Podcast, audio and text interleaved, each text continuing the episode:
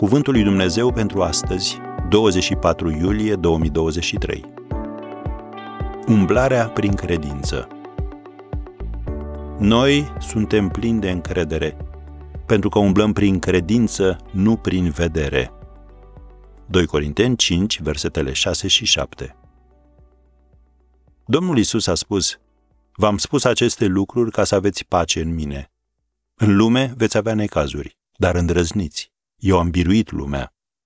Ioan 16, versetul 33.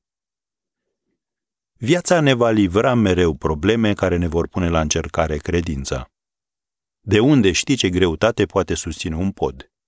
Testându-l. Propășirea lui Daniel l-a făcut să fie o țintă.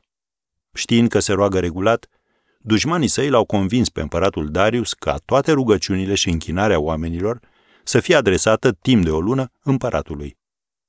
Cu toate acestea, Daniel a continuat să se roage lui Dumnezeu ca până atunci, zilnic, fără frică și încă în fața unei ferestre deschise. Când împăratul a auzit una ca asta, l-a aruncat pe Daniel într-o groapă cu lei. Dar Dumnezeu a făcut să se întoarcă roata.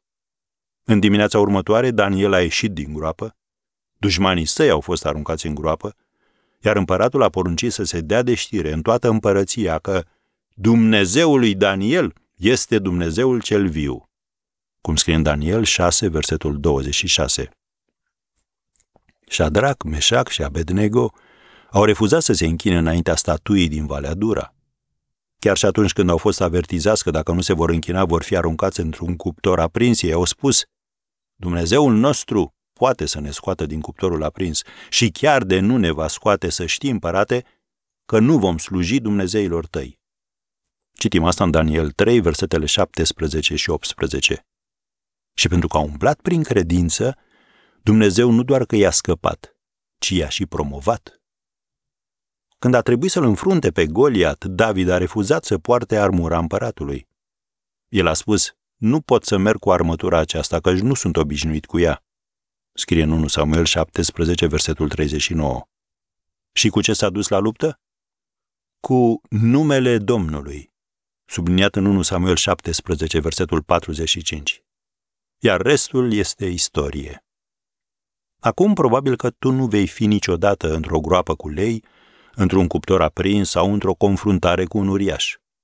Deși uneori ai impresia că așa este.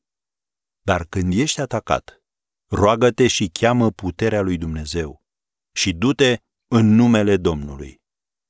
Azi și de azi umblă prin credință.